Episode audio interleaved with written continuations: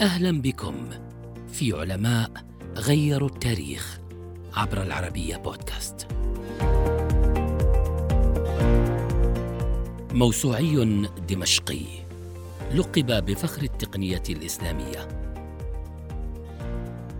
هو تقي الدين بن معروف الشامي. ولد بدمشق عام 1525. نشأ تقي الدين في بيت علم، وكان مغرما منذ صغره بمطالعة كتب الرياضيات. قضى معظم حياته في مصر، وعمل قاضيا مثل أبيه في القاهرة. برع في علوم الفلك والرياضيات والميكانيك والبصريات والفلسفة. ألف تقي الدين أكثر من 90 مؤلفاً، كان أغلبها في مجال الفلك. الطرق السنية في الآلات الروحانية يعد أهم كتبه في مجال الميكانيك. وصف فيه طرقاً بدائية لصنع المحركات البخارية وبعض التوربيدات. وضع الأسس لصناعة عدد من الآلات المائية كالمضخة. اعتبر أن صناعة الساعات فرض كفاية يجب العمل بها لمصلحة المسلمين،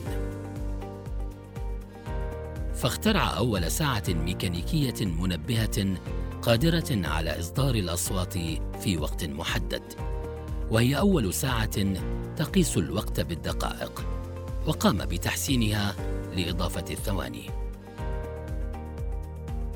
وتعتبر أحد أهم الابتكارات الميكانيكية والفلكية في القرن السادس عشر.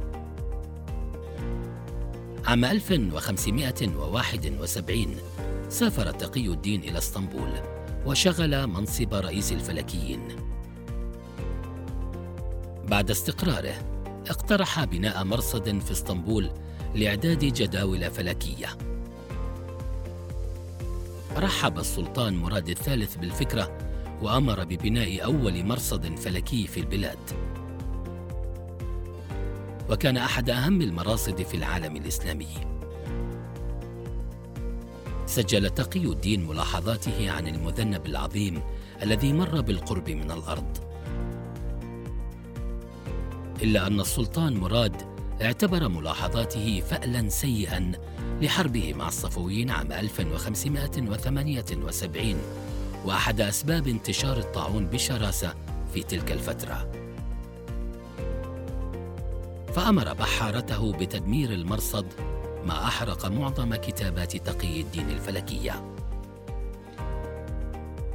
وبعد 5 سنوات من الواقعة توفي تقي الدين الشامي حزناً على ضياع مجهوده عام 1585.